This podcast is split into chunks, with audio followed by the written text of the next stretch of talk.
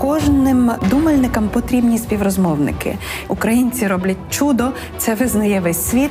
Але тепер для нас самих треба зрозуміти, як це чудо буде працювати після нашої перемоги. Будемо говорити на величезний спектр тем, починаючи від мови і культури, закінчуючи архітектурою та містобудуванням. Будемо пробувати зрозуміти, які відповіді або щонайменше які чіткі питання має отримати Україна одразу після перемоги. І я переконана, що ці спокійні тихі розмови із е, дібраними співрозмовниками дозволяють нам мислити вголос, мислити краще, знаходити точніші слова. Це Ірина Старовойт, мене звуть Володимир Біглов, і у нас для вас є плани на завтра. Серед людей, які не перестають думати, люблю читати Насима Талеба. І останній діагноз, який в нього прочитала нашим часам, був такий: світові релігії вчать не тільки про те, що Бог існує, але насамперед про те, що люди це не боги. У демократичних країнах монархії потрібні для того, щоб політики не почали вважати себе королями і царями. І я думаю, право потрібне для того, щоб ніхто не мав права вважати себе вищим за право. Ну, я собі тоді дозволю згадати іншого чоловіка, який не перестає думати. Це владика Борис Гудзяк. В одному зі своїх інтерв'ю він сказав, що звісно, на все воля Божа, але втілюється вона людськими руками. І мені дуже приємно після сьогоднішньої розмови, що в нас справді є люди, які основною своєю діяльністю обрали запровадження в Україні перехідного правосуддя, тому що на рівнях дискусій, на рівнях е, розмов на кухні в трамваї чи е, в літаку ми говоримо про справедливість, але мають бути ті, хто над цим працює. І дуже добре, що в Україні такі люди є. Коли я думаю про українське суспільство в термінах ем, правової свідомості і того, куди рухається світ і куди рухаємося ми разом зі світом, в цій великій війні для мене стало опрозорилася ще одна важлива річ, що ми не мали. Перехідного правосуддя після довгої фази е, життя у тоталітарному суспільстві нас називали транзитним або перехідним суспільством, пострадянським суспільством. Але ані дискусії, ані механізмів перехідного правосуддя для нас тоді не було застосовано, і, мабуть, суспільство не мало поняття про те, що це таке. І тому зараз, у 2022 році, коли ми думаємо, що і як має бути після цієї великої війни, ми зіткнемося якби з подвійним нашаруванням проблеми. З одного боку, та безкарність, яка іде за нами історично, а з іншого боку, та безкарність, яка нібито хотіла себе запропонувати нам у цій величезній інвазії, у цій величезній війні, наповненій воєнними злочинами. Сьогодні у нас в студії. Олександра Дворецька Тарас Цимбрівський, і ми будемо про це говорити. Я хочу зауважити, що ми насправді е, з пані Іриною, коли в квітні придумували програму Плани на завтра, то перехідне правосуддя було однією з перших тем, е, на які ми хотіли поговорити. І от сьогодні ми вже записуємо 27-й випуск програми Плани на завтра. Нарешті добралися. Справді у нас сьогодні дуже фахові гості. Дозволю собі представити ще раз. Членкиня правління благодійного фонду Восток СОС Олександра Дворецька. Привіт. І е, керівник програми «USAID. права людини в дії Української гельсінської спілки е, справ з людини е, Тарас Цимрівський. Доброго Дякую за запрошення. а Ми багато вже наговорили на самому початку програми про перехідне правосуддя, але я підозрюю, що пересічний перехожий чи пересічна перехожа, якщо ми їх зупинимо на дощовій львівській вулиці, не дадуть нам відповідь на те, що таке право- перехідне правосуддя і навіщо воно потрібне. Тому відповідайте ви. Окей. У мене є проста відповідь. Е, Перехідне правосуддя дозволяє нам переходити від стану війни до стану миру. А все, що вже буде всередині цього переходу, ну це залежить від того, яким ми його побудуємо. Дякую. Е, Абсолютно погоджуюся з тим, що перехідне правосуддя для широкої аудиторії воно дещо таке незрозуміле. І якщо спрощено говорити, то перехідне правосуддя про відповідальність, про справедливість. Про покарання і про якесь життя після того, як завершиться війна, це один з аспектів перехідного правосуддя, оскільки перехідне правосуддя, як слушно зазначила пані Ірина на початку нашої дискусії, воно також стосується переходу авторитарних режимів до демократії. Тобто, ми можемо говорити через е, дві призми про перехідне правосуддя. У мене таке питання: а хто є ем, об'єктами чи суб'єктами е, перехідного правосуддя. Тобто, умовно кажучи, зрозуміло, треба покарати Путіна, треба покарати всіх військових е, воєнних злочинців і злочинниць, які е, натворили біди на території України. Потрібно покарати тих архітекторів від пропагандистів до працівників адміністрації президента Російської Федерації. Але серед українців та українок є ті, що до кого теж потрібно застосовувати норми, принципи перехідного правосуддя. Мені здається, ми тут заручники знаходимо слова свого правосуддя, тому що коли ми перекладаємо там transitional justice і переходимо сюди, що ми його називаємо це перехідним правосуддям, то ми бачимо це коріння суд і думаємо, що це буде про покарання, про те, що ми когось будемо судити, і там буде справедливий вирок. Але перехідне правосуддя здебільшого не про суд. Здебільшого воно про justice, про справедливість і про відновлення справедливості. Навіть коли ми з колегами обговорюємо, чи треба комунікувати е, суспільству перехідне правосуддя, то ми дійшли до висновку, що ми будемо говорити не про перехідне правосуддя, ми будемо говорити про відновлення справедливості, відновлення прав людини, порушених прав е, внаслідок збройного конфлікту або внаслідок таких більш е, довгого періоду порушених прав чи порушеної справедливості в Україні. І тому саме я би хотіла, щоб ми все ж таки дивилися на перехідне правосуддя. З елементом покарання винних у воєнних злочинах або винних у інших злочинах, як інструментом. Покарання не є ніколи в перехідному правосудді самоціллю. Ми здійснюємо покарання злочинців для чогось, для того, щоб це не повторювалось подальшому, для того, щоб жертва відчувала компенсацію за те, що відбулося, для того, щоб е, в історичній перспективі показати в підручнику історії, хто є злочинцем, а хто є героєм в цій війні конкретні або в цей історичний період. Перехідне правосуддя це, як правило, про набір певних інструментів, які можуть бути застосованими для того, щоб вирішити ті чи інші питання, які випливають зі збройного конфлікту. Вибір таких інструментів може бути різний, і він, власне, таким і є, якщо озирнутися на ті держави, які мали аналогічні проблеми. Угу. Тобто, іншими словами, це можуть бути як юридичні механізми, так і позасудові механізми. Ну, для прикладу, юридичні механізми це може бути звернення держави до міжнародних інституцій, які притягають до відповідальності воєнних злочинців. Це можуть бути в тому числі і національні механізми, так які в принципі мають бути ключовими і в притягненні до відповідальності е, воєнних злочинців. Бо дуже часто формується очікування, що міжнародне право зробить всю роботу за Україну або за будь-яку іншу державу. Так не є. Це помилкове і хибне уявлення про те, як працює перехідне правосуддя, оскільки домашнє завдання, грубо кажучи, буде за Україною, за національною судовою системою для того, щоб притягнути відповідальних е, до е, злочинців до відповідальності. Отже, іншими словами, універсальної моделі перехідного правосуддя не існує, оскільки все залежить від контексту. Немає аналогічних збройних конфліктів, причини збройних конфліктів відрізняються між собою, і залежно від того, побудова моделі перехідного правосуддя для того, щоб дати оцінку масовим порушенням прав людини, які відбувалися в процесі збройного конфлікту, звичайно, що буде відрізнятися. І тут ключова і домінуюча роль повинна бути на Україні. Україна, органи державної влади повинні бути замовником даного процесу. У близькій комунікації, звичайно, із населенням, так для того, щоб проговорювати так, що потрібно. Чи це будуть, скажімо, комісії справди, так де е, жертви жертви порушень прав людини будуть просто приходити і ділитися своїми історіями для того, щоб широкий загал дізнався. Тобто, це є елемент право на правду. Так, це один з ключових елементів стовпів перехідного правосуддя, е, яке власне є таким комплексним поняттям, і не тільки стосується власне винних тому числі і жертв, і в тому числі життя цілої держави і державних інституцій, і відповідних запобіжників, що потрібно зробити, щоб не відбулися аналогічні речі, ну принаймні на Національному рівні, звичайно, що не все залежить від держави, оскільки є конфлікти, де є визначальна роль агресора, так який власне е, активно включається в ті чи інші процеси, але, скажімо, певні запобіжники мусять бути на національному рівні. Вони не панацея, але це той мінімум, який потрібно зробити. Ви сказали про причини і перебіг війни.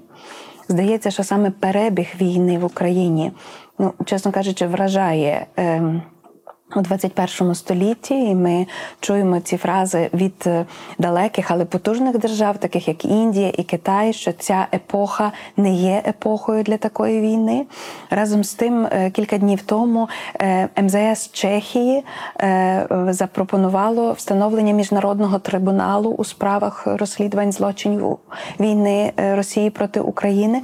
Тобто, ми бачимо, що ця оболонка міжнародної присутності і міжнародної уваги до наших. Справ є справді зараз дуже така напружена, загострена, і це напевно дуже добре. Але разом з тим я не перестаю думати про те, що коли українці займалися питаннями чи перехідного правосуддя, чи е, встановлення справедливості, особливо за е, наслідками історичних злочинів, злочинів попередніх великих е, зловживань, не завжди тільки воєнних, але також репресивної системи, то ми думали, по-перше, що це є історичний матеріал. По-друге, що це є географічно віддалений від нас матеріал. Як конкретно для вас відбувалося входження в цю тематику, і як ви встигли побачити, що це приходить до вас додому? Е, Ну, напевно, для мене є два моменти важливих е, в моєму житті. Я сама кримчанка, і тому, е, можливо, для когось було б важливо говорити про 2014 рік, коли я на свої очі бачила, як відбувається окупація, і насправді тоді. Був е, великий мінус. Ми не змогли переконати міжнародну спільноту, що все це відбувається насправді. Протиправно. Хтось говорив, що кримчани самі достатньо російськомовні, що вони ходили на референдум. Хтось сперечався, що цей референдум був не зовсім референдум. Але ця дискусія не йшла е, про те, що Російська Федерація в порушення норм міжнародного права окупувала Крим. І якщо там не велися активні бойові дії, не падали снаряди і не руйнувалися міста, це ще не означає, що це не була військова операція, де в принципі думку нас, кримчан, не питали.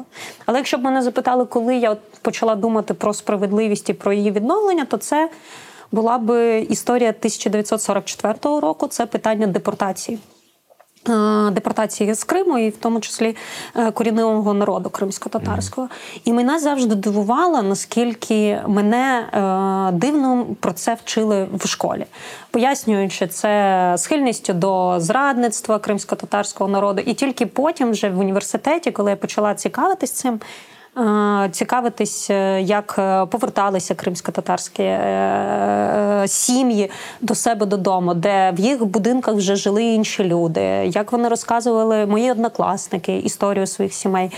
Стало зрозуміло, що все, що нам до цього пояснювали, воно не є такою правдою.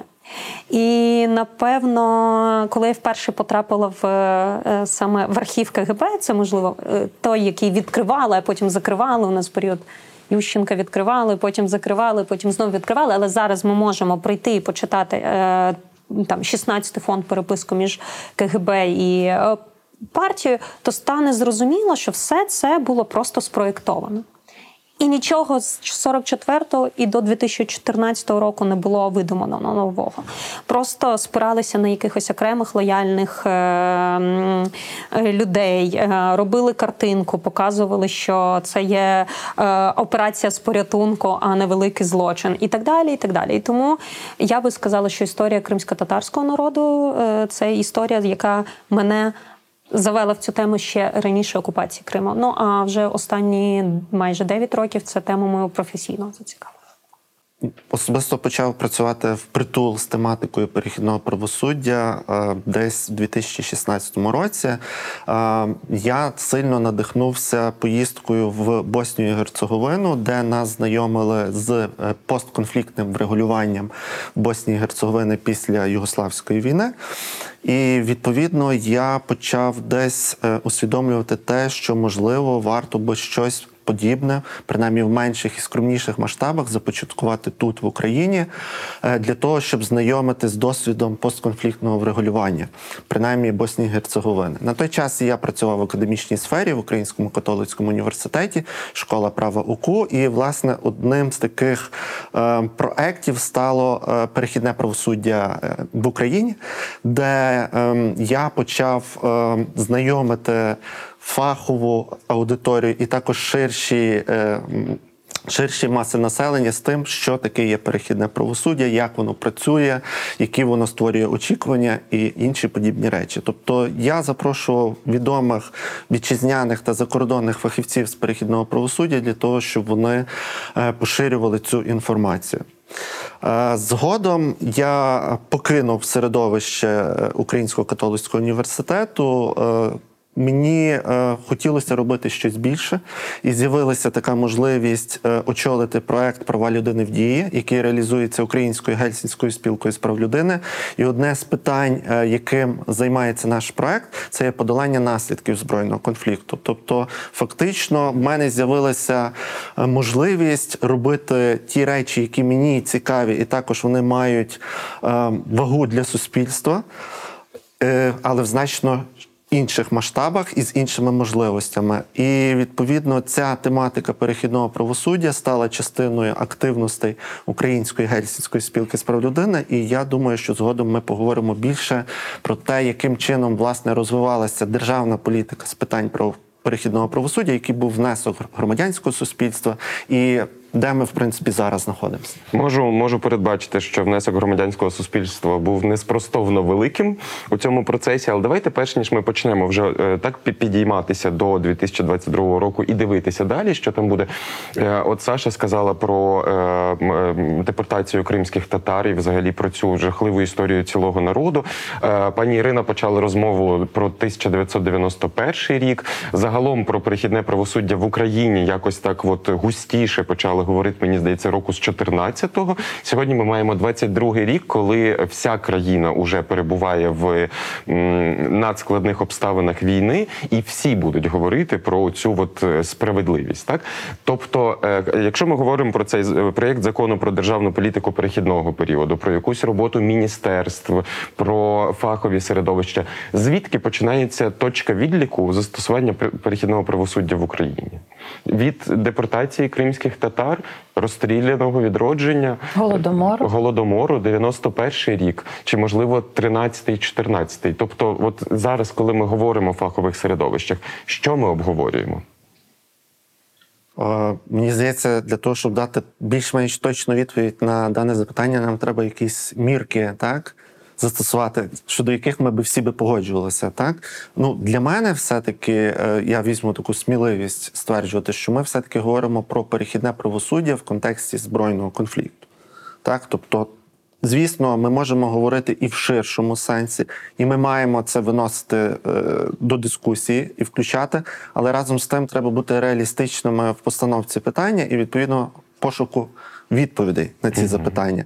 І в цій частині, можливо, скажімо, така предметна дискусія, вона десь почалася в 2016 році. Так, витоки почалися раніше, в 2014 році, але з точки зору е, конкретних зусиль, які були інвестовані в розробку політики е, е, перехідного правосуддя, це в 2016 році, і це був сектор неурядовий, тобто це низка громадських організацій, які займаються подібними тематиками. Вони виступили з ініціативою започаткувати таку дискусію, і таким майданчиком власне став офіс уповноваженого з прав людини, де відбувалася низка зустрічей, і це закінчилося тим, що була розроблена модель або концепція перехідного правосуддя. Тобто вона є дуже загальна, дуже рамковий документ, але який е, був свого роду візією того, куди має рухатися державна політика з питань перехідного правосуддя.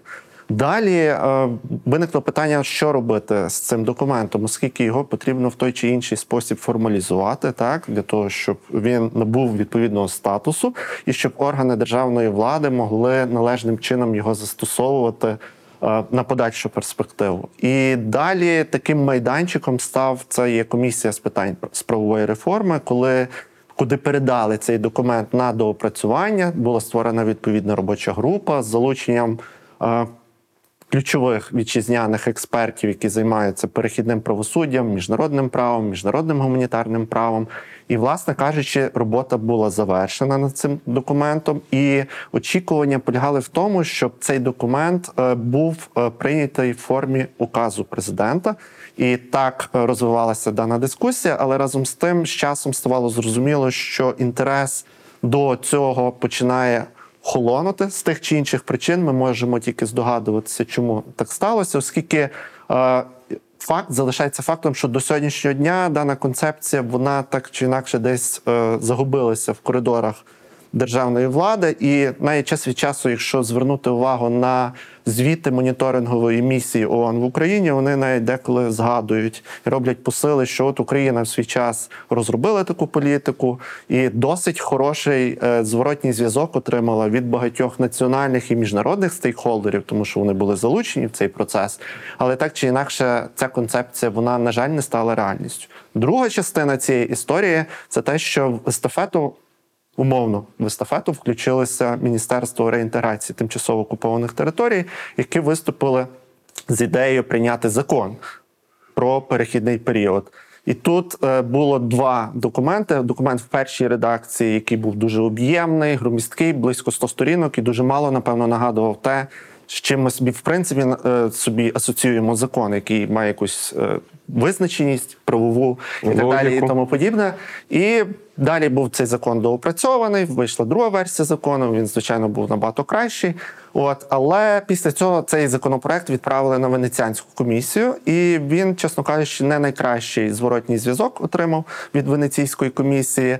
Е, Можна багато причин е, називати, чому це так відбулося, але разом з тим е, фінал цієї історії полягає в тому, що сьогодні цей процес теж поставлений на паузу, як і попередня історія з концепцією про перехідне правосуддя. Ось, тобто, фактично, якщо резюмувати, станом на сьогоднішній день у нас немає такої комплексної рамки для врегулювання питань перехідного правосуддя всередині країни. Але це не означає, що держава нічого не робить для цього. Тобто є конкретні кроки, вони є більш такими точковими, так тобто є інші законопроекти, які лягають е, в канву перехідного правосуддя. Але мова йде про системний підхід держави до перехідного правосуддя. І тут я зупинюся. Дякую. В- Мені це нагадує просто е, маленька ремарка Стамбульську конвенцію, коли нам казали, а в нас в тому законі написано, що не можна жінку бити, а в цьому законі в нас теж є якесь покарання для насильника. Просто прийміть, е, ратифікуйте Стамбульську конвенцію, будь ласка, все е, рамки влаштовано. Тоді вже робіть закони. Прошу Саш.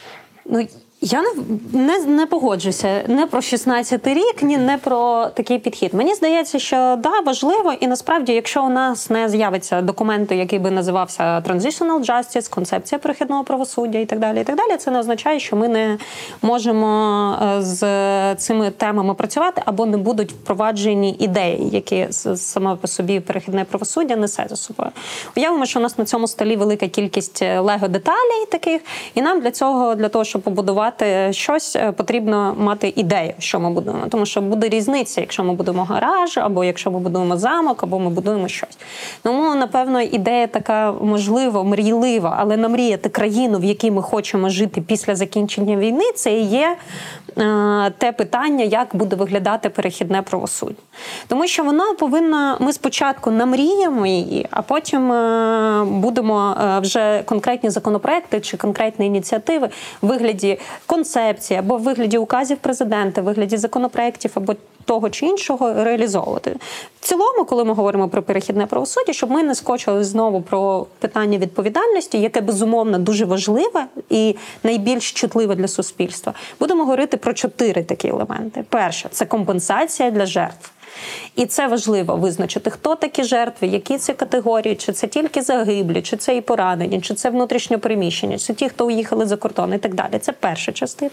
Друга це безпосередньо покарання винних у е, воєнних злочинах е, і, і, і так далі. Це те, яким чином ми будемо притягати до відповідальності. Третій важливий елемент це все, що стосується. Е, Пам'яті, політики пам'яті, як ми будемо пам'ятати, до якої інформації будемо мати доступ, коли ми дізнаємося е, правду про окупацію Криму, про е, захоплення якихось окремих військових частин, про кордон, про і про кількість жертв, як ми будемо відновлювати інформацію про зниклих безвісті, купу різних питань, в тому числі підручники історії, в тому числі як ми які музеї ми будемо будувати. І остання частина це гарантії неповторення. Це такі дуже системні реформи, які ми будемо впроваджувати для того, щоб це не повторилося. І це можливо і е, реформа служби безпеки, це можливі питання в освіті, і це в тому числі люстрація, яка точно не повинна використовуватись як покарання, а повинна використовуватись як елемент того, як діяти в тій спосіб, щоб подібні дії не повторювалися. Якщо ми приземлимось в Україну, то ми розуміємо, що останній пункт ми не можемо гарантувати, що це не повториться, якщо не розвалиться Росія. От уявили, немає Росії, да, далі ми можемо говорити, це не повториться. Але ми можемо діяти в якийсь спосіб, щоб мінімізувати. Чим сильніше там буде українське суспільство, чим сильніше буде українська бюрократична система, українська державна апарат, тим більш стійкі ми будемо на е, такі речі. Тому от е, ми беремо всі ці елементи і починаємо починаємо будувати таку Україну своєї мрії. І мені здається, тоді, е, що ми почали цю дискусію десь в березні 2014 року. Я тільки виїхала з Криму в кінці березня, і ми почали говорити ще в тому, знаєте, злочинному парламенті, який ще, ще дістався нам до Києва. Е, да, е, який дістався нам ще після революції гідності, бо ми е, мали вибори тільки в жовтні, але окупацію Криму мали вже в березні. І ми говорили про те, а як визначити статус цієї території. І я прям пам'ятаю цей закон про е, тимчасово окуповану територію Криму, який е, є. І навіть цей термін пам'ятаю, коли кажуть, давайте про окуповану територію Автономної Республіки Крим та міста Севастополь, хтось каже, тимчасово окуповано. Такі юристи, міжнародники кажуть, нема такого терміну тимчасово окуповано. Він каже, ну краще написати, що це тимчасово, бо так виглядає, що якщо ми просто про окуповано, що ми з цим погоджуємось. Сьогодні, через майже 9 років, ну більше ніж 8 років років. Ми е, вже тимчасово окупована територія це такий нормальний термін, який нам на слух дуже сприймається. Але тоді, в 2014 році, ми якби знову писали, згадали, що у нас є юристи-міжнародники, е, витягнули їх з аудиторій. Е, університетських і кажуть, а що там міжнародне право? А до цього взагалі думали, що міжнародне право це щось таке дуже абстрактне, Женевські конвенції, ще якісь там правила, що вони вже більше в цивілізованому світі не знадобляться. А сьогодні ми знову і знову і знову пере пере, перепитуємо себе, а чи так добре ми розуміли, що взагалі відбулося, чи правильно ми написали. Вже в жовтні потім ми розробляли і прийняли 2014 е, року закон про внутрішньо переміщених осіб. Це теж ще один крок, в принципі, перший такий великий крок, де ми сказали, оцю конкретну категорію ми виділяємо. Це не є статус, це не є статус соціальний, це є фіксація факту. От є така кількість людей, які постраждали внаслідок збройного конфлікту, і вони мають через обставини, вони можуть, можуть мати різну історію, різні свої політичні погляди, різний рівень страждань. Але ми кажемо, що за фактом вони є внутрішньо переміщеними особами внаслідок збройного конфлікту. І ми е, надаємо їм якусь там державну підтримку, якось визначаємо і якось далі з ними працюємо. І це насправді допомогло нам сьогодні, у 2022 році, мати вже деякі речі. Ми, ми вже маємо таку практику. Ми можемо розширити цю практику на людей з Харківщини чи з Херсонщини. Ми вже знаємо, що таке е, робота через контрольні пункти в'їзду, виїзду, які існували до цього 8 років. Але це все було в динаміці, бо практику е, контролю за в'їздом виїздом ми вводили в 15 2014 році, в березні, через рік до цього взагалі не знали, як взаємодіяти з окупованими територіями. Ми вводили якісь періодичні санкції, працювали над санкційною політикою. Все це мені е, здається, що сьогодні нас підводить до того, що навіть якщо ми не знали, що ми будуємо, але ми щось вже збудували. Питання, чи подобається нам те, що ми набудували, чи ми хочемо все зруйнувати і почати наново, чи все ж таки можемо ну цей фундамент, який у нас є, можна з ним працювати. Не знаю, це питання до вас і до Тараса, напевно. Чи можна на цьому фундаменті щось будувати далі? Ви показали нам дуже важливий шлях, і, мабуть, не в усіх наших слухачів в головах така ясна картинка переходу насправді вже була, тому дуже дякую за це. Але я би хотіла тоді цей шлях трошечки ще ускладнити і показати. Ми згадували тут ключову назву Українська гельсінська спілка. Навіть тоді, коли держава загалом була тоталітарна, і коли права людини, як такі на багатьох рівнях були порушені, або люди себе просто відчували безправними, і ця завчена безпорадність також зашкоджувала їм боротися за свої права, були оці винятки з правила. Так були в'язні сумління, були правозахисники, які заклали певні фундаменти для нас. І я думаю, що це лего, яке ви щойно побудували тут уявно, воно має свій. Ем, Слід воно має свої е, якісь зачатки ще з 1970-х років, і це, мабуть, не випадково, що починаючи проект про перехідне правосуддя, ви відкликаєтеся також до досвіду української гельсінської спілки, а сама спілка існує по цей день. Е, Ми можемо робити власне такі от ряди і асоціації. Тут, якби я абсолютно з вами погоджуюся, і можна призму цю розгортати і в інші боки. Ну, для мене тут є ключовим те, що навіть е, в 70-х роках була можливість впливати хоча б якось на подібні процеси. Ну, скажімо, цей інструмент, заключний акт ОБСЄ, так, який дозволяв використовувати Організацію з безпеки і співробітництва в Європі для того, щоб впливати на ситуацію з правами людини е, в країнах Радянського Союзу. Так? Тобто це була обмежена можливість, але так чи інакше. Це був той інструмент, за допомогою якого ставилися незручні питання керівництву радянського союзу, який мусив так чи інакше реагувати на подібні процеси. Сьогодні можливості є значно ширшими і більшими. Так, міжнародне право сильно не змінилося з того часу, так чи інакше його архітектура залишилась такою самою. Але разом з тим з'явилося досить багато міжнародних інституцій, які дозволяють власне е, реагувати на подібні процеси. Так, е, в нас є багато незадоволення того, яким є міжнародне право, яка є його динаміка, яка швидкість взагалі процесів. Але це є об'єктивністю. Міжнародне право є таким, яким воно є. Воно, на жаль, не може бути іншим. І навіть якщо собі уявити масштаби порушень прав людини, з якими стикається Україна в контексті збройного конфлікту, то собі. На хвилинку уявити весь масив порушень прав людини. Не часто власне подібні справи вирішуються позитивно на національному рівні.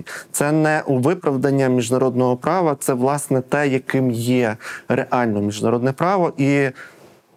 Інакше кажучи, без міжнародного права ситуація була б взагалі би ще гіршою, і можна собі просто е, пригадати ті часи, яким чином з'явилося міжнародне право. У відповідь на що? Так, тобто, після того всього, що відбулося після Другої світової війни, лише в такий спосіб людство дійшло до думки про те, що ну ми не можемо жити так, як ми жили раніше. І це теж опосередковано мало стати гарантіями неповторення. І воно багато десятиліть було, принаймні на європейському континенті, такими гарантіями. І зараз фактично ці гарантії, на жаль, збанкрутували. І ми шукаємо теж для себе, але й для світу нових гарантій.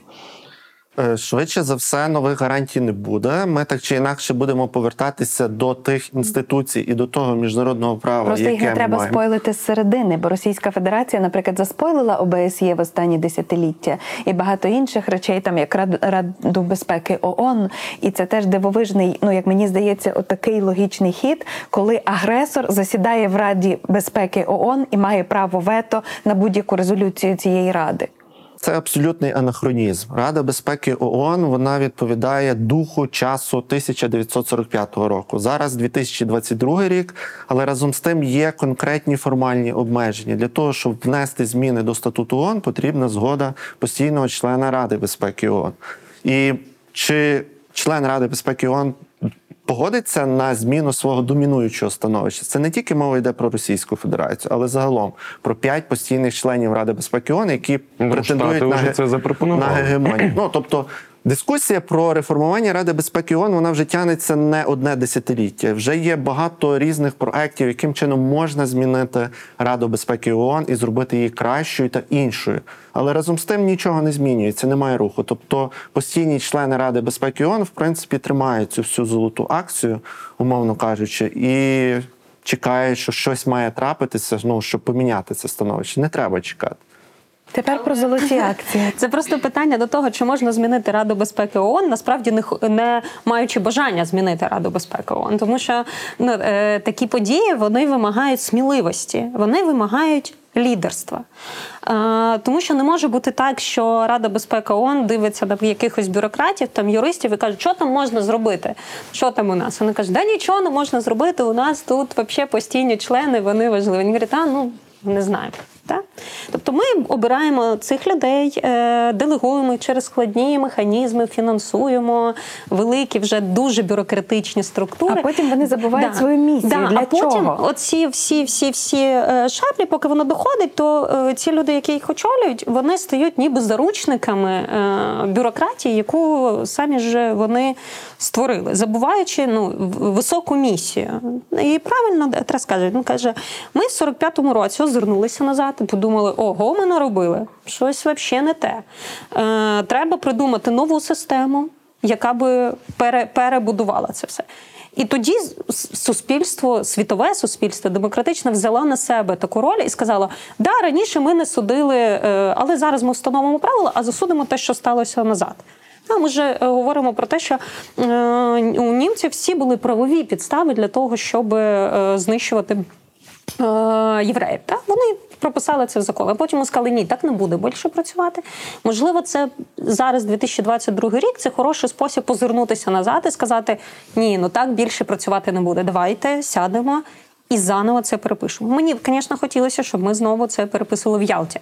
От е, і мені здається, що це було б прям дуже хороша історична справедливість. Якщо б ми повернулися в Ялту, повернулися б в Лівадійський палац і переписали б там нову систему безпеки, в тому числі для нашого континенту, сказавши, що да, це зламалося, це перестало працювати. Е, Ця Але країна... навіть тоді, коли воно було встановлено, воно не було до кінця справедливим, і воно не врахувало бажання таких країн, скажімо, як Польща, Чехословаччина, Румунія і Балтійські країни, і так далі. Та й частина України вважала тоді, що їхнє право на незалежність порушене.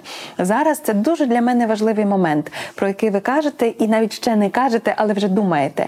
Самосвідомість і саморефлексія українців у цій війні. Я думаю, що ще в жодному десятилітті попередніх великих воєн, великих зловживань, великих репресивних ситуацій не було стільки людей такого фахового рівня і з такими міжнародними зв'язками, які би могли з одного боку документувати і свідчити, але з іншого боку пропонувати такі аналітичні рішення і такі нові інструменти, про які ви зараз говорите, або про перевинайдення старих інструментів. Тобто, в даному випадку українці вже більше не хочуть бути. Лише об'єктом міжнародного права чи міжнародних там не знаю інструментів транзитної справедливості, ми кажемо так: ми знаємо, або принаймні ми готові думати над тим, як відновити цю справедливість саме тут, саме в цих контекстуальних обставинах. І ми хочемо, щоб наше суспільство, скажімо, через 10 років могло сказати: так, те, що ми зробили, не є досконалим, але воно точно допомогло нам повернутися до внутрішнього і зовнішнього миру. Воно допомогло нам самим мати відчуття, що ми зробили все, що могли, або майже все, що могли, щоб покарати непокаране зло і щоб заблокувати можливість повторення цих злочинів у майбутньому. Як ви думаєте, що от зараз відбувається саме в громадянському секторі? Чому важливо не тільки не знаю, там професія юриста чи адвоката, чи там міжнародного правника, але важливе також своєрідне хобі, чи як ви кажете, лідерська і смілива позиція відповідальних громадян, які хочуть зробити оцю вловлювальну сітку перехідного е, відновлення справедливості. Сьогодні вранці снідала в світі кави, і за сусіднім столиком там е, така ціла трагедія маленька розігралася, бо е, сиділи три людини, їм було мало місця, очевидно, і е, розлилася кава. Дві жінки відреагували е, одночасно, але по-різному. Одна почала так е, переживати і говорити, де що ти наробив цьому чоловіку. Інша підскочила і почала серветками це прибирати. Боже, гарно. Да, і, е, і просто що мене здивувало, що ніби інцидент закінчився, вони продовжували, але чоловік більше не замовив собі каву. Шість разів, поки я сиділа, снідала, він вибачився, але жінка, якій на штани накапала ця кава, так йому і не пробачила цього. І мені здається, що це дуже важливо розуміти, що у нас у суспільстві будуть дуже різні потреби при однакових обставинах з тому, щоб перед ними вибачалися, щоб до них застосували якісь різні дії. І навіть е, ті, хто вчиняють злочини або нам здається, що вони вчиняють злочини, е, вони теж можуть відчувати цю несправедливість. Тому що цей чоловік теж відчував якусь несправедливість, що це ну сталося як дуже Ненавмисно ж він це ненавмисно. І він ніби й вибачився і старався, але він вже не з'їв ні шматочка, не замовив собі додаткову кави, і він буде вважав, він вважав, що це теж є несправедливим до нього. Я не порівнюю якби збройний конфлікт з кавою, але я просто згадую, що ми, ми вже говорили про Югославію, е, війну югославську, що період, коли відбувався трибунал над воєнними злочинцями, які вчиняли масові воєнні злочини, в той час в країнах. Відбувалися мітинги на підтримку цих воєнних злочинців. Е, Суспільство відчувало несправедливість е, щодо того, що судять їх е, лідерів, які захищали там сербів. І це велика робота, яку потрібно проробити, тому що тільки засудження когось в трибуналі або те, що він буде отримує е, довічне ув'язнення і буде сидіти у в'язниці, ще не відновлює справедливість в очах суспільства. Суспільство повинно відчути це, зрозуміти причини, зрозуміти, що відбулось, і ця справедливість вона повинна бути якби для. Не те, щоб для кожного своя справедливість, вона ні- ніби така одна, але врахувати умови, ті умови, які е, були. Ми сьогодні вранці е, перед початком нашої дискусії говорили, що є люди, які народилися в окупації, є люди, яким було 8 або 9 років, але зараз вони вже служать в російській армії, е, коли почалася окупація. Як бути з ними? Яка їх динаміка? Чи була у них можливість відмовитись від цього? Це все відповіді, які нам потрібно буде давати. І якщо в умовному деокупованому Ізюмі нам треба підмести підлогу, встати, вставити вікна і повернути туди правоохоронців, бо термін окупації він короткий. Нам треба буде встановити воєнних злочинців і так далі. Але життя там не, не змінилося докорінно. Е, То вже в окупованому Криму, де довгий час вчаться за російськими програмами, де російська е, держава пустила свої коріння, побудувала свої військові частини і так далі. Там робота наша буде виглядати нашої держави зовсім по-іншому. І тому оці е, якби спектр, який застосування буде інструментів або деталі Лего, які ми кажемо, це, це дуже важливо в перехідному правосудді. Перехідне правосуддя це по суті такий великий набір інструментів з рі- різних різних, десь нам треба дуже. е, Тоненькі брати, а десь можливо рубати такою кувалдою, просто ламати і починати будувати знову. Мене питання. Ми почали розмову з 91-го року, і тоді я собі зараз так уявляю, що треба було рятувати економіку, хоч якось десь дати людям поїсти, е, е, там відновити е, освіту в школах українською мовою і так далі. І ніхто не думав просто про, Про перехідне енергетику також думати. про енергетику думати, про якісь такі от насущні речі, тому перехідне правосуддя, люстрація і так далі нікого тоді не цікавили. І от зараз я собі думаю, умовно, Україна перемагає у цій війні, і нам треба відновлювати країну. Чи, є питома маса? Фахівців, фахівчинь, громадянського суспільства, політичних е, ем, діячів та діячок, чиновників та чиновниць, які зможуть втримувати інтерес і динаміку розвитку перехідного правосуддя в Україні після перемоги. Чи ми маємо ризик повторення 91-2 у нас буде, чи як?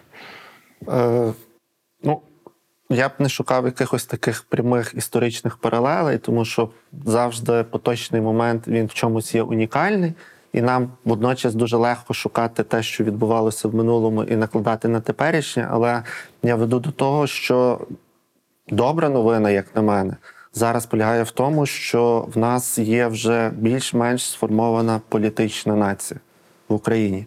Є критична маса людей, незалежно від е, мови, на якій вони спілкуються, віросповідання, а також інших відмінностей, але які себе уявляють, ідентифікують українцями, які готові власне боротися і захищати цю державу, причому робити це усвідомлено. І відповідно інтерес до таких та інших речей він буде стабільно високий. Як на мене, разом з тим будуть певні ем, труднощі з реалізацією тих процесів, які не конкретно будуть залежати від самих людей. Можливо, політичний ландшафт буде впливати, будуть впливати треті держави. Ну так працює світ е, будь-де. І з цим якби треба змиритися, але це не означає, що треба опускати руки, бо ми маємо одну, другу, третю чи четверту перешкоди. Тобто на виході, звичайно, можливо, результат буде не такий, який ми собі уявляли на початку, тому що реальне життя воно дуже сильно заземляє ті кінцеві результати, які ми отримуємо, але їх треба цінувати. Я не хочу зараз якби робити окремої реклами Путіну, але я хочу це загострити і звернути увагу. Дуже часто ми не бачимо того, які позитивні зміни відбуваються у суспільстві, в державі, суспільно-політичній сфері і так далі. Але у своїй такій програмній промові Путін е, майже на годину розказував про історію України, про різні дотичні питання, які не мають відношення до визнання е, так званих ЛНР і ДНР. І з поміж іншого він почав говорити про антикорупційні ініціативи, реформи в Україні і так далі, і тому подібне. Тобто. Це ще один індикатор того, що Україна набагато просунулася вперед, і ми дуже мало власне цінуємо ті маленькі і позитивні історії успіху, чи в антикорупційній сфері, чи в будь-якій іншій сфері реформ, які впроваджуються в Україні. І це є дуже великий поступ вперед.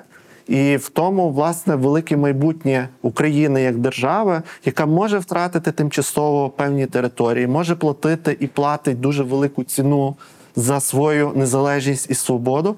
Але разом з тим, зараз наше завдання ключове полягає в тому, щоб зберегти нашу державу. Всі решта завдання є другорядними. Якщо повернутися в історичну ретроспективу, наші попередні покоління вони навпаки мріяли про незалежну державу.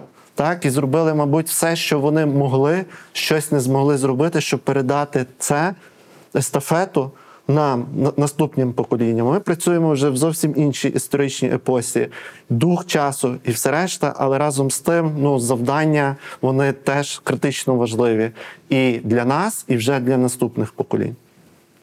Дякую.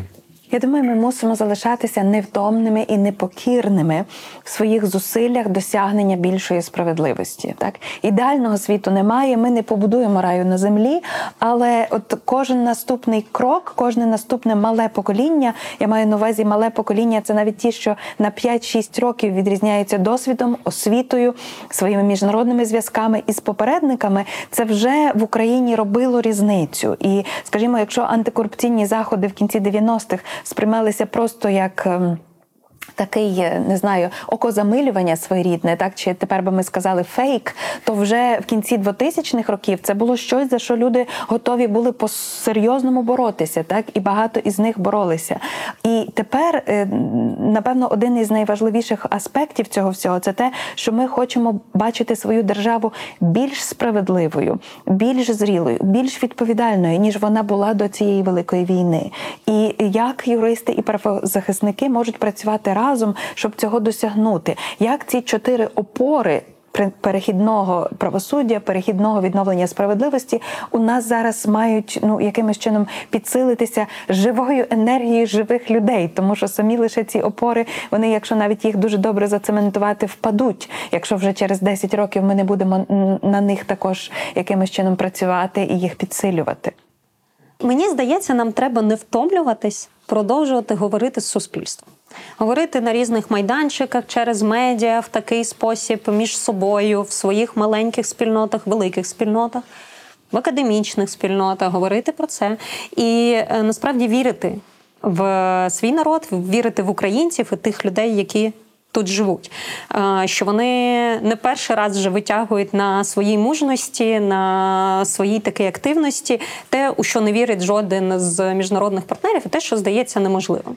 Ми можемо повернутися в лютий е, 2022 року, де нам е, не тільки Путін давав е, три дні, е, коли він збирався ходити по парадом перемоги по Хрещатику. Деякі з наших міжнародних партнерів теж не вірили. І мені здається, що треба не втомлюватися говорити з суспільством. У нас е, немає такої розкіші, як є у Лукашенка чи у Путіна, сидіти роками і впроваджувати ті реформи, які ти хочеш, тому що демократія вона вимагає такого постійного діалогу. Вона вимагає те, щоб президент подобався людям, інакше він не залишається бути президентом. Якщо він помиляється, його переобирають. Якщо помиляються партійні лідери або депутати приймають не такі законопроекти, або реформи йдуть не так швидко, то парламент перезавантажується. І мені здається, що як тільки ми зупиняємося в розмові, як тільки ми вважаємо, що вже є люди, якісь наверху, які самі краще знають, як суспільство жити, суспільство дуже швидко на це реагує. Да, воно дуже швидко каже: добре, ми пішли будувати бізнес, ми пішли будувати там економіку, розвивати своє життя. А ви, держава, тут якось там окремо собі живете. Але держава перша до кого приходить, це в критичний момент до населення і каже: нам потрібна ваша сила. Ми самі.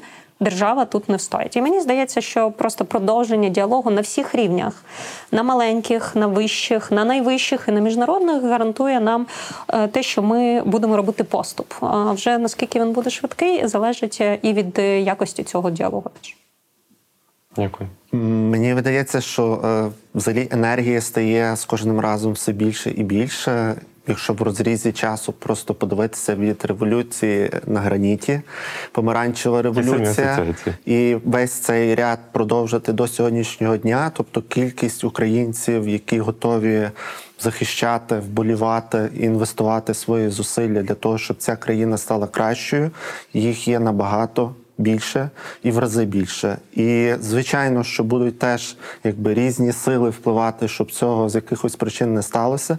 Але разом з тим е, ця енергія вона просто-напросто піднімається доверху, і вона реалізовується в дуже багатьох конкретних ініціативах. І як на мене, взагалі громадянське суспільство в багатьох відношеннях воно набагато вперед просунулося ніж наш політичний істеблішмент. І ми бачили багато таких історій, коли після революції гідності е, йшли е, громадяни України, які були успішними бізнесменами, йшли в політичний сектор працювати для того, щоб зробити свій внесок у реформи, які реалізовувалися на той час. Тобто, мій е, посил полягає в тому, що треба, щоб більше активних громадян з громадянського суспільства йшли в політичну владу для того, щоб е, мати ключ до змін там, оскільки вони там швидше відбуваються. Разом з тим буде частина громадянського суспільства, яка буде таким собі сторожовим псом, так watchdog, спостерігати і включатися в різні процеси, де це є можливо. Добра новина в тому, що в принципі тепер жодна влада, незалежно від прізвища, вона не може відмовитися від співпраці з неурядовим сектором. Ну це такий собі вже must have. Так, незалежно від того, яким чином будуть е, в кінцеві результати цієї співпраці, це інше питання. Але разом з тим, ця дистанція вона вже передбачає таке собі державно-приватне партнерство, можемо його так назвати. Ось тому, можливо, це отак е, дещо така орієнтаційна рамка, але за відчуттями того, як відбувалися процеси раніше і де ми зараз, тобто швидше за все, воно так буде і надалі розвиватися. Але е, ми сьогодні говорили про Тімоті Снайдера, і в одній з своїх лекцій перед студентами в Єлі він сказав приблизно наступну річ, що ну прогнози це дуже невдячна річ. Це ну я це секрет Полішинеля, звісно. Можна прочитати будь-які книги в 2022 році і помилитися з прогнозом в 2023 році. От, але так чи інакше, ну щось десь е, в такому ключі може розвиватися. У мене е, питання. Ми вже поговорили згрубше про те, що е, загалом перехідне правосуддя веде нас до справедливості і до встановлення примирення, так десь всередині суспільства, досягнення цієї справедливості до людей, які по-різному діяли в тих чи інших ситуаціях. Але також, коли ми говоримо про оце правосуддя, оцю справедливість, то ми говоримо і про трибунали над воєнними злочинцями. І в мене е, я щоразу, коли чую десь там на інтерв'ю, чи на промовах, чи на дискусіях, чи де про те, що військові воєнні злочинці будуть покарані, я от собі уявляю Соловйова, Путіна, Скабєєву, якусь там е, секретарку в Міністерстві оборони Російської Федерації. І я думаю, а як, а як ми їх дістанемо? Ну от їм достатньо просто не виїжджати з Росії для того, щоб ніколи не бути покараними. Є якийсь механізм, який дозволяє е, добратися до бункера Путіна? Мені здається, що ну важливо знову ж таки е, розуміти мету з якою ми застосовуємо конкретне покарання. Якщо ми говоримо, що це є відновлення справедливості відносно жертв, то можливо покарання сидіти все своє життя в бункері є теж нормальним покаранням. Не їздити за кордон, не перебувати е, за одним столом в демократичному суспільстві е, і не ну не збагачуватися. Да, на Знаючи, що Росія вже виплачує репарації з заморожених фондів, які на заході були арештовані, і знаючи, що вона неминуче буде далі платити репарації після того, скажімо, як е, режим зміниться. Так, тому що ну я розумію, що наша ідеальна картинка, вона дуже дуже ну суспільство проста. І у мене насправді мені дуже хочеться побачити Путіна за таким е, в клітці, да, в якійсь, де він сидить, і де суд е, стукає молоточками, каже, що пожиттєво до кінця життя це воєнний злочинець. І так хочеться побачити дуже е, дуже багато людей. Але з цього починав Тарас, і мені здається, нам важливо говорити, що.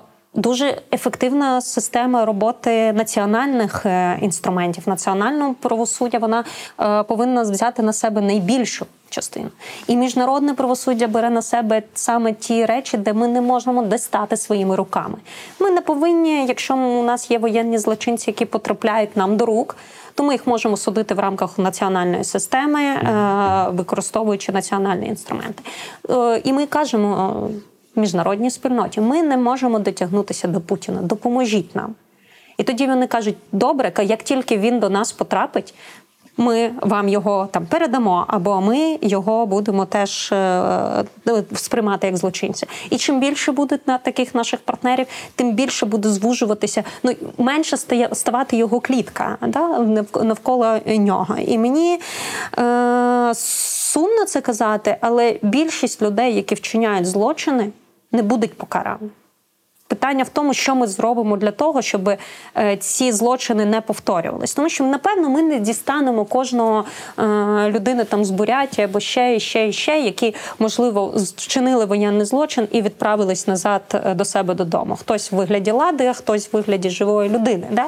Але ну вони вони вже це вчинили, і можливо, ми їх не дістанемо. Але ми можемо створити разом з партнерами таку систему, щоб більше ніхто не відправляв до нас сюди бурята в танку. Да? І щоб він більше не вчиняв такі і воєнні може злочини. навіть щоб бурят прийняв рішення не відправлятися до нас в танку. Так, тобто працювати ж нам треба на різних рівнях, і ви порушили теж питання шкільних програм.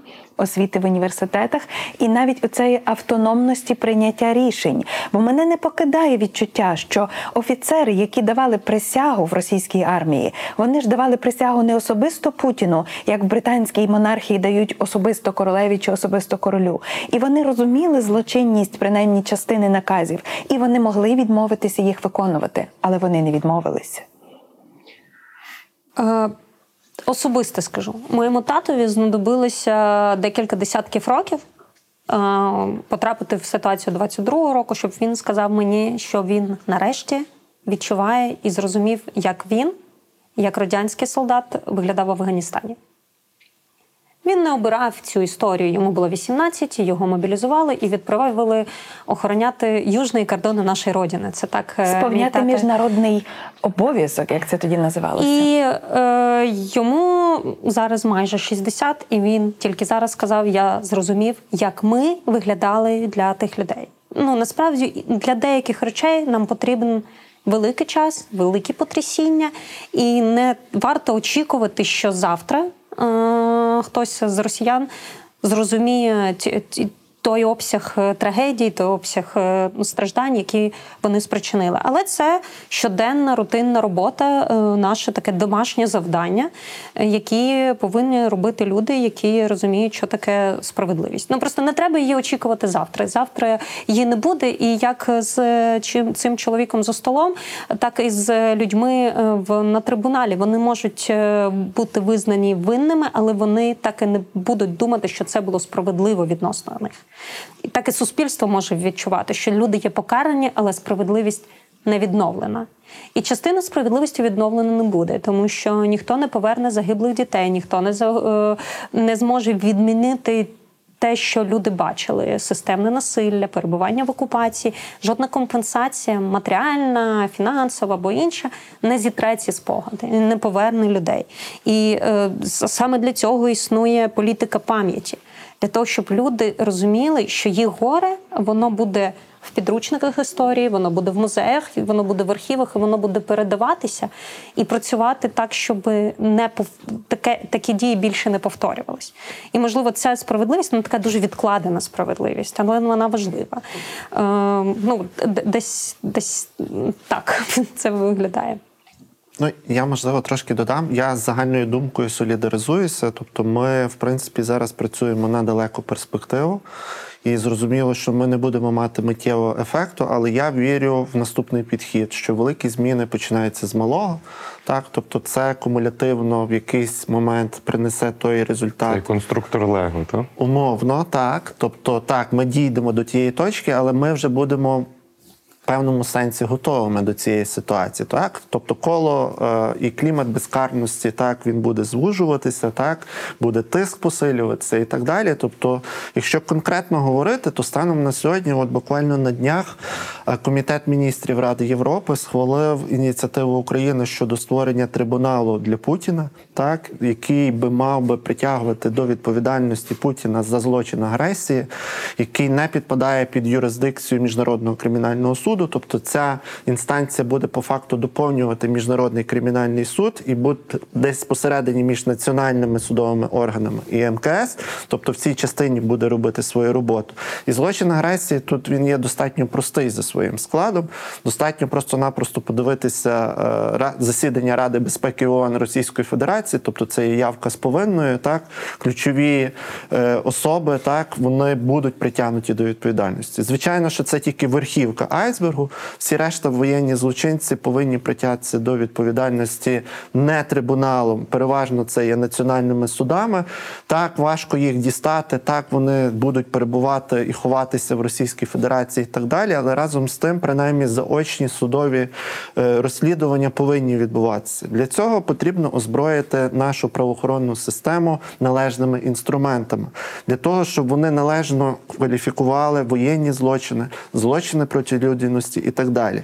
В цій частині зараз нам бракує е, того, щоб Кримінальний кодекс України він був належним чином оформлений і відповідав міжнародному праву. Тобто, в тій частині е, робота ще не завершена, на жаль.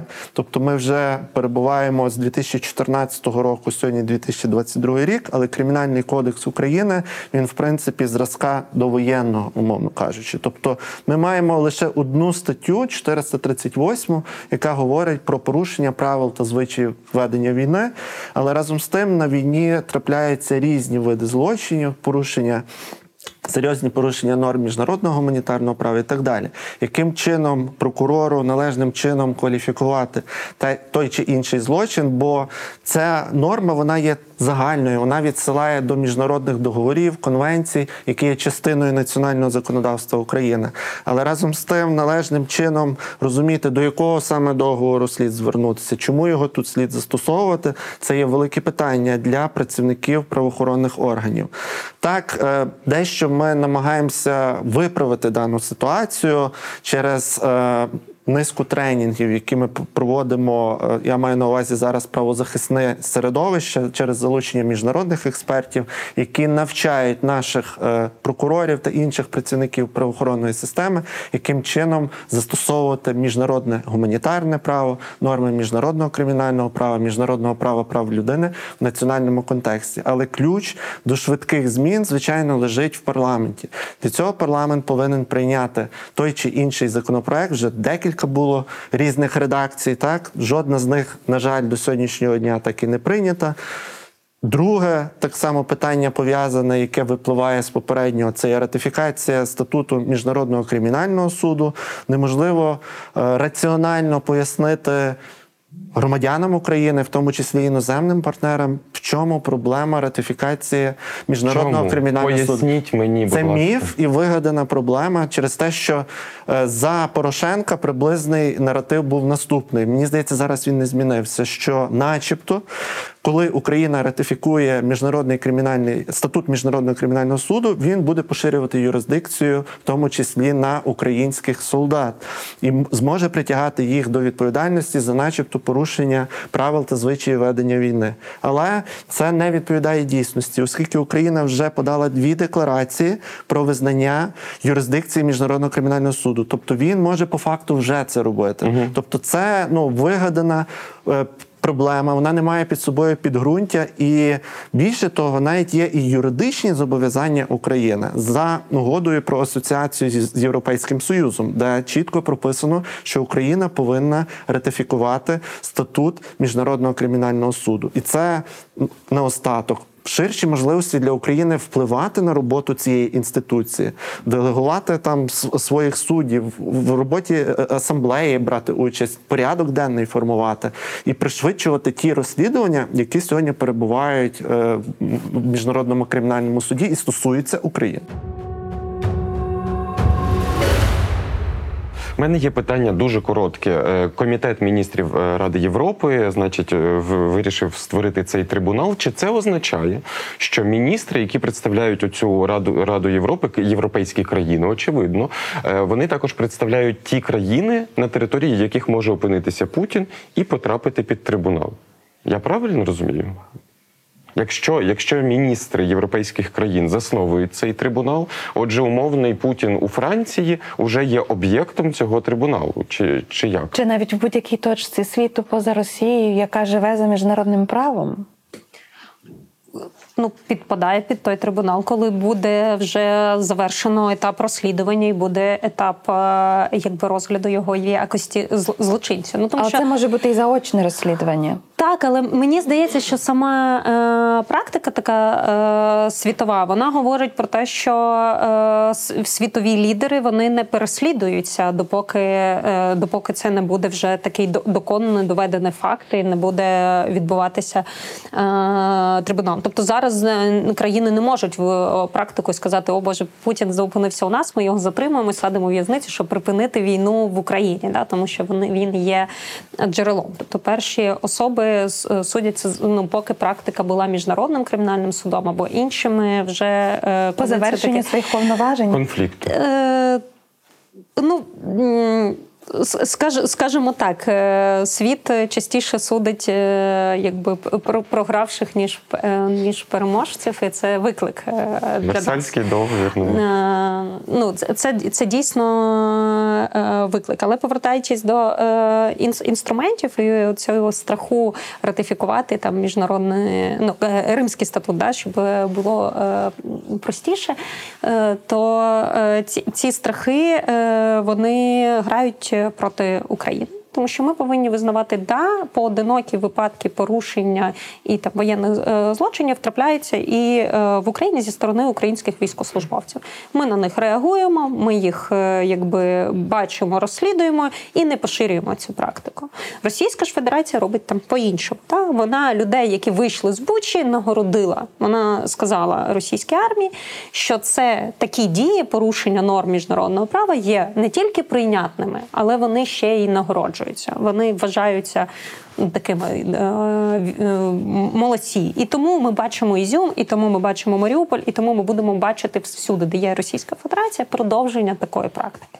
І мені здається, якраз ратифікація таких норм була би для нас таким дорослим кроком. Ми сказали, да, ми готові. Так, так. Що такі випадки, в разі, якщо їх будуть робити українські, ми будемо їх точно бо, насправді міжнародне право воно не ділить е, за громадянством злочинців або за їх належністю до тих чи інших. Воно, е, якщо факт е, виконаний, да, воєнний злочин стався, то неважливо, яка сторона його вчинила. Вона є воєнним злочином. Да, злочином там проти цивільного населення його не можна катувати цивільне населення не можна брати в полон, да? не, не можна практикувати насильницькі зникнення, з якої сторони б вони не відбувалися.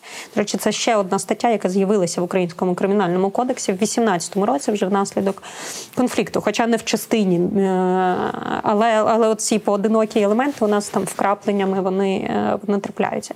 Мені здається, це, це важливо говорити, що ми доросла країна, яка хоче бачити в партнерах партнерів які будуть засуджувати воєнних злочинців незалежно де в якій країні би не- вони не опинилися, яке б громадянство вони не мали. Просто тому, що ми сам факт підтримуємо того, що воєнні злочини є повинні бути покарані. От і, і напевно, якщо б е, президент або наше вище політичне керівництво вийшло саме з таким, то це було б таким проривом. Е, На контрасті дуже б виглядало е, відмінно від Росії. Є така аналогія щодо історичної пам'яті. Мені здається, що українці та українки, ну принаймні там, де я міг це бачити і оцінювати, насправді ну нічого катастрофічного не сталося, коли ми раптом зрозуміли, що ми мусимо визнавати свої злочини в з історії, так тобто участь українців та українок е, в голокості, так або в інших якихось е, таких ситуаціях. Нічого не стало. Ми, не стали е, там хворішими, біднішими, гіршими від того, що ми це визнали. І тому я, я погоджуюся зі словом, яке ти застосувала дорослішання. Так, тобто ми справді доросліше будемо сприймати самих себе, і це превентивно навіть для того, щоб хтось інший вчиняв такі злочини. Дуже слушна власне грань цієї дискусії про те, що деякі теми вони досі не проговорені в українському суспільстві, особливо тема колаборації. Ну вона свого роду таке табу. Ми, начебто, знаємо, що такі випадки є, але разом з тим ми просто-напросто замикаємося в собі або жодним чином не реагуємо на подібні історії. Так, тобто, якщо колабораціонізм існував з кимось іншим, так але це не про нас історія. Мабуть, це також і самозбереження, самозахист насамперед через те, що радянський дискурс намагався вмовити нам, так як і вмовив кримським татарам, що ми всі колаборанти і що ми всі нащадки злочинців. Так, і я дуже добре пам'ятаю приїзд Філіпа Сенца у Львів, де він зустрічався е, з різними аудиторіями і так далі. І він намагався підняти цю тему, але зрозуміло, що якогось зворотнього зв'язку як такого не було. Ну і це все закономірно і логічно, оскільки оця історична пам'ять вона все-таки десь там залишається. І Філіп сказав, що ну ви не можете просто-напросто взяти ключик своєї шафи і викинути де завгодно, а потім все одно вам доведеться йти і шукати, де той ключик лежить, і витягати ті всі скелети шафи для того, щоб розуміти, чому так відбувалося, і так далі. Ну мені здається, що ну так буквально останнє, що дуже важливо не просто говорити про такі речі, так тобто їх зробити частиною нашої історії. Ми не можемо їх десь там посунути в бік чи закривати на це очі. Але разом з тим треба якось їх проговорювати з позиції жертви, так. Ну, ось ця от перспектива є дуже важлива. Так? Чому люди в таких умовах діяли саме так, а не інакше? От, і можливо, це дасть розуміння того, е, з чим стикнулася Україна. Україна, як і в першій, і в другій світовій так і зараз, вона в епіцентрі ну, глобальних подій, так чи інакше, дуже багато речей. Як про саму Україну, так і про те, яким буде світ після того всього, і в тому числі майбутнє Росії, про яке ми ще я думаю сьогодні поговоримо. Майбутнє Росії дуже цікавий поворот. Ну як майбутнє Росії? Це великий цегляний паркан навколо і кількома десятками тисяч е, гелікоптерів е, залита бетоном території. Е, Я в продовження, до речі, цієї дискусії про. Е, у нас зараз є паспортизація на окупованих територіях російськими паспортами. І є така велика спокуса, е, і мені здається, це таке продовження дискусії. Сказати, що, от, мов, давайте колаборантів або тих, хто діяв не, так правильно в окупації, позбавляти українського громадянства. Дивіться, це дуже зручно. Всі, хто діють не так, як нам хочеться, ми просто кажемо, це насправді не українці. От вони були колись українцями, але тепер вони почали діяти в інший спосіб, і ми позбавляємо громадянства і кажемо, напевно, вони просто росіяни. І тому росіяни погані, українці хороші. Тому всі, хто з паспортами України хороші, без паспортів України погані. Це таке дуже легкий, проста, проста відповідь. Але оцей четвертий елемент, про який ми казали, про гарантії неповторення, він якраз виключає можливість нам зробити висновки. А чому громадяни України, опиняючись в тих чи інших ситуаціях, діють в той чи інший спосіб?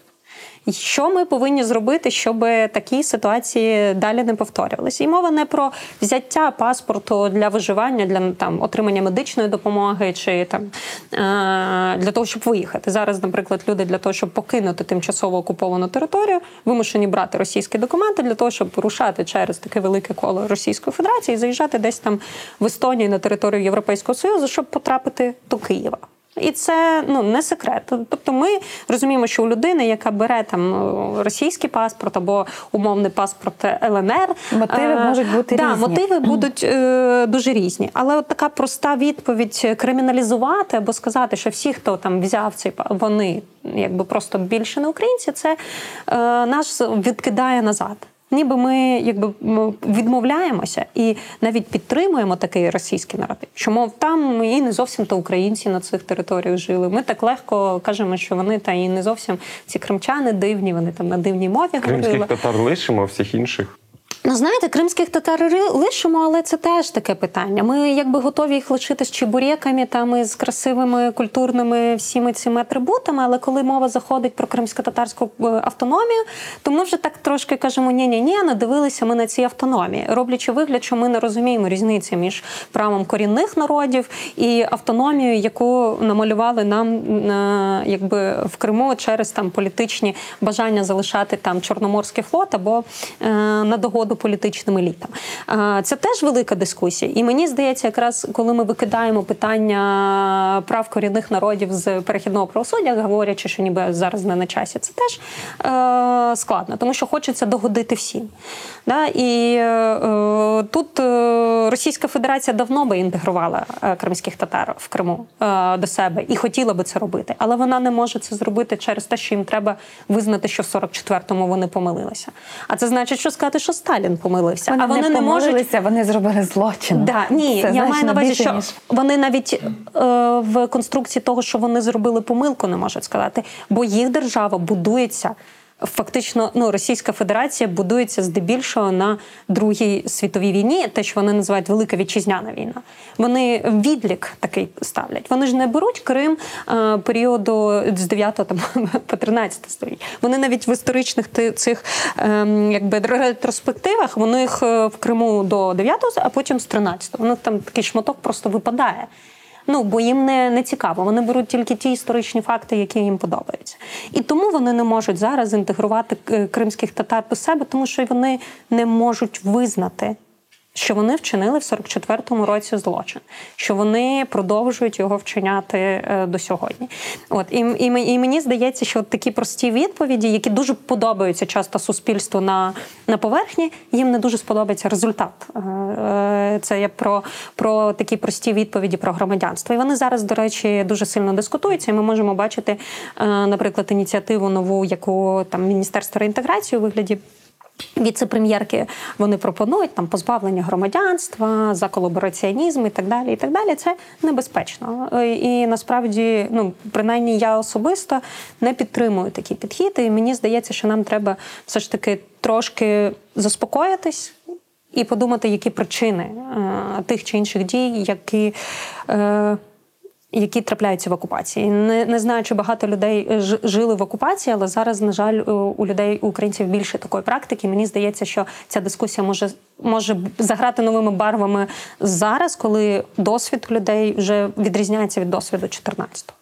Е, Ми десь тут зачіпаємо тему історії і, мабуть, ширше ідеології сучасної Російської Федерації, яка опирається власне на минуле, і все їхнє майбутнє це про минуле, і це те, який порядок денний вона хоче нав'язати своїм сусідам, в тому числі і Україні, але про минуле в своїй інтерпретації, як слушно вже було сказано сьогодні, де історію вона от просто-напросто вирізається і допасовується до сучасної ідеології, яка і в принципі легітимізує вигляд Російської Федерації.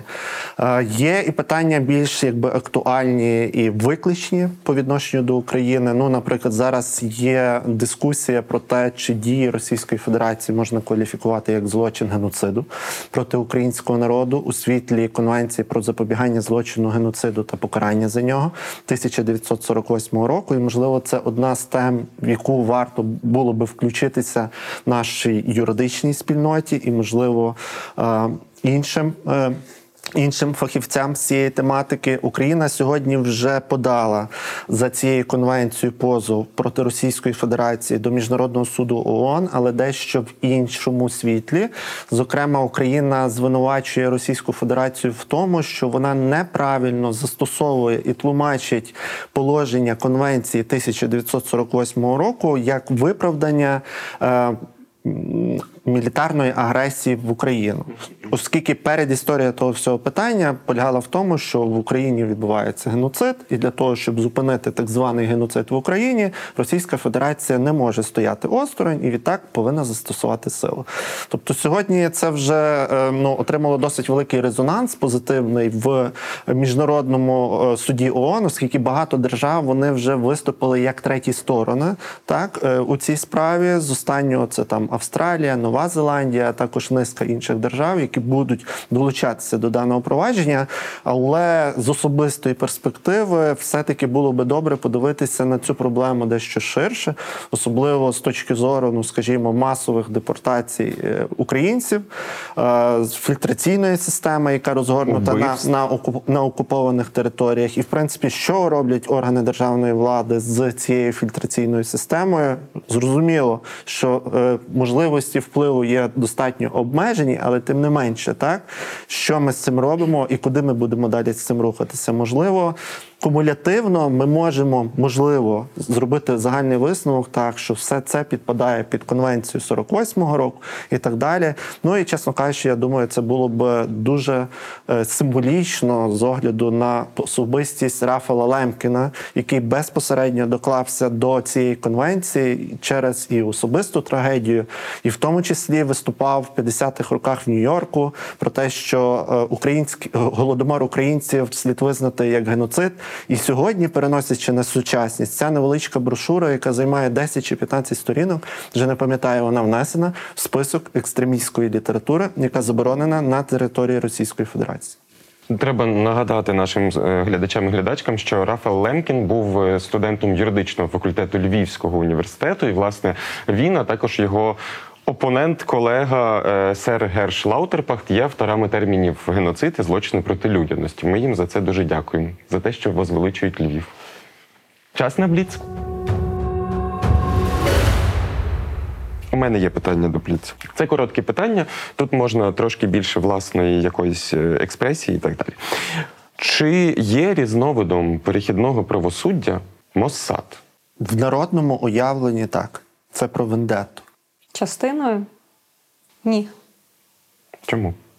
Мені здається, варто розрізняти е, задачі, які стоять е, в сфері покарання е, і в сфері того мети, за якою відбувається покарання.